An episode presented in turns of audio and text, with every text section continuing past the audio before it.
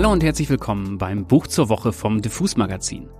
Mein Name ist Daniel Koch und ich möchte euch heute einen Verlag und ein Buch vorstellen, die mir beide sehr am Herzen liegen. Heute geht es um den Debütroman Wie die Gorillas von Esther Becker, der bereits im Januar erschienen ist. Und zwar beim Verbrecherverlag, der schon immer außergewöhnliche Romane und Sachbücher im Programm hatte, meiner Meinung nach aber seit zwei Jahren einen besonders starken Lauf hat. Was an Autorinnen wie Giovanna Reisinger, Asja Bakic, Anke Stelling oder eben Esther Becker liegt. Dass Esther Becker stark und einnehmend schreiben kann, überrascht nicht wirklich. Bevor sie den Roman Wie die Gorillas rausbrachte, schrieb sie schon Theaterstücke für junge Menschen wie Das Leben ist kein Wunschkonzert und Supertrumpf. Esther Becker schreibt aber nicht nur Theaterstücke, sie inszeniert sie auch und steht sogar oft selbst als Performerin auf der Bühne. All das merkt man ihrem Romandebüt an, denn Wie die Gorillas hat einen Swag und eine Wucht, die man wohl nur erreicht, wenn man sich mit der Wirkung von Sprache im direkten Schlagabtausch zwischen Bühne und Publikum auskennt. Dabei passieren in dem Buch eigentlich nur Dinge, die wohl jede Frau kennen dürfte. Wobei das nur hier bitte in zynischen Anführungsstrichen gedacht sein muss. Esther erzählt aus dem Leben dreier junger Frauen und konzentriert sich vor allem auf Momente und Szenen, in denen die drei merken, dass sie als Frauen immer und immer wieder auf ihre Körper reduziert werden in übergriffigen Momenten, beim Catcalling, aber auch im vermeintlichen Alltag, der einfach immer noch dadurch geprägt ist, dass Männer ständig über Frauenkörper urteilen oder im Falle von Verhütungsfragen oft gar über sie entscheiden wollen. Esther sagte in einem Interview mit dem Deutschlandfunk, ihre Erzählerin habe dadurch das Gefühl, dass sie so, wie sie ist, irgendwie falsch ist. Und dass der Körper eine Baustelle ist, an dem man eigentlich immer etwas machen muss, ihn optimieren muss, um irgendwie in die Gesellschaft reinzupassen. Die namenlose Erzählerin führt uns also in kleinen Kapiteln und Vignetten durch ihr Leben zwischen Kindheit und Studium und hat dabei immer ihre besten Freundinnen im Blick. Svenja, die eine Karriere als Schauspielerin anstrebt, und Olga, die aus einer erzkonservativen religiösen Familie stammt und später Ärztin wird. Der Buchtitel bezieht sich auf eine Szene, in der die Freundinnen Svenja helfen, sich auf eine Rolle vorzubereiten. Sie soll einen Mann spielen, weshalb die drei ihre Brüste abbinden, zwei Sport-BHs drüber ziehen und durch ihr Viertel streifen, um ein Gefühl dafür zu kriegen. Die drei merken, wie gut sich das anfühlt, ohne diese, wie Esther es nennt, Angriffsfläche, durch das Viertel zu streifen und stolzieren wie die Gorillas eine Weile umher.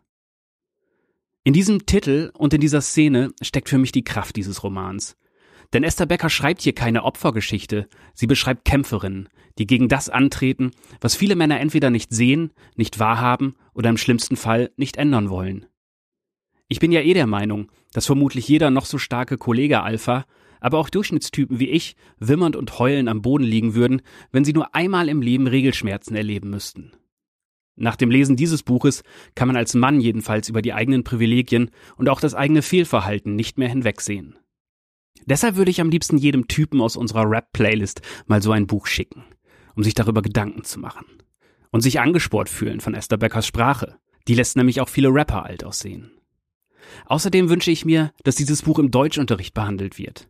Am besten so in der siebten und achten Klasse, wo Jungs eh viel zu viel in reinen Jungsklicken abhängen und sich da nicht selten toxisch hochschaukeln, weil sie sich um so einen Schwachsinn wie Friendzones Gedanken machen müssen. Wie jede Woche möchte ich jetzt einen kleinen Teil aus dem Buch vorlesen. Was diesmal natürlich ein wenig seltsam sein könnte, weil dieses Buch natürlich mit einer sehr starken Frauenstimme spricht. Aber ich habe einen Part gefunden, bei dem es auch mit meiner Stimme funktionieren könnte. Die Erzählerin unterbricht ihre Geschichte zweimal mit kursiv gedruckten Kapiteln, die sich fast wie Bühnentexte oder Pamphlete lesen. Am Ende stellt sich heraus, dass diese Texte tatsächlich für ein Videoprojekt der Erzählerin gedacht sind. Sie sind ein wenig wuchtiger als die anderen Kapitel, aber sie bringen sehr eindrucksvoll auf den Punkt, was Esther Becker uns mit Wie die Gorillas vermitteln will. Esther Becker, Wie die Gorillas, Kapitel 8 Was machst du, wenn deine Kinder Frauen werden? Wenn deine Kinder Töchter sind und Frauen werden, was machst du dann? Wenn deine Töchter keine Kinder bleiben wollen, wie du insgeheim hofftest, sich aber immer noch so aufführen, wenn sie nicht begreifen wollen, dass ihre neuen Kurven mit Sex aufgeladen andere zum Angreifen einladen. Dass sie nicht mehr nackt vorm Fenster flanieren können, ohne dass sich Nachbarn Dreckiges denken und die Nacken verrenken. Dass sie die Aussicht auf sich versperren müssen, die gottverdammten Vorhänge zuziehen, wenn sie sich ausziehen. Wozu hast du die Jalousien angebracht? Sie mögen ihre Zimmer abdichten, das Licht abdunkeln und runterdimmen, um die fremde Begierde einzudämmen, bevor sich Frivoles einstellt. Was machst du, wenn sie erhobenen Hauptes und schnellen Schrittes, Brüste wippend, auf hohen Hacken die Straße auf und ab klappern, als gehörte sie ihnen, statt den Blick zu senken, die Arme zu verschränken und vom Busen abzulenken? Sie denken sich nichts dabei, stolzieren an Baustellen vorbei, als trügen sie keinen forschen Vorbau vor sich her, der Arbeiter ablenkt und anfeuert, Worte auf sie abzufeuern, die ihre Wangen brennen lassen und ihnen Beine machen, wenn sie Bein zeigen. Und das tun sie, egal wie stummelig und pummelig sie sind. Die Arbeiterschaft hat Komplimente für alle, nicht nur für die Hübschen. Was machst du, wenn ihnen das über die trotzigen Köpfe wächst und sie weinend heimkommen, aufgebracht ob der Aufmerksamkeit, die ihnen zuteil kam? Was machst du dann? Wenn übertriebene Tränen ihre überraschten Gesichter übersäen, dicke Schminke aufwühlen und in dreckigen Rinnsalen einen Weg die fleckigen Wangen herabfinden, was machst du dann? Drückst du sie an dich und tröstest die aufgelösten Gören? Eine gewisse Gewöhnung kann nicht schaden. Ertragen lernen werden sie müssen. Vorsicht ist besser als alles andere, aber abzuwenden vermag keine das, was mit dem Frauwerden einhergeht. Wenn sie es nicht schätzen, müssen sie sich schützen, Verschlüsse sind hochzuziehen, die Röcke hinunter. Vielleicht nicht mehr bis über die Knie wie bei dir damals, aber sicher tiefer, als was heutzutage als Rock durchgeht. Nicht zu züchtig. Man soll sie ja nicht für eine Nonne halten oder eine Männerhasserin.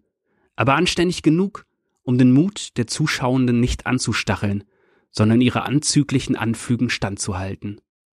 Eine Rüstung gegen Rufe von Gerüsten herab oder aus Baugruben hinauf, bis die Jugend verblasst und die Ruhe sich von selbst einstellt.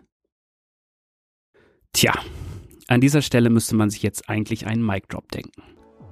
Ich kann jedenfalls kaum mehr machen, als dieses Buch ausdrücklich zu empfehlen. Und den Verbrecherverlag gleich mit. Einer der wenigen Indies unter den Buchverlagen. Wenn ihr jetzt neugierig geworden seid, könnt ihr wieder zwei Exemplare des Buches bei uns gewinnen. Schickt einfach eine Mail mit dem Stichwort wie die Gorillas an verlosung.diffusmac.de und gebt bitte eure Postadresse an. Das war's für heute vom Buch zur Woche bei Diffus. Mein Name ist Daniel Koch und ich sage Tschüss, bis zum nächsten Buch.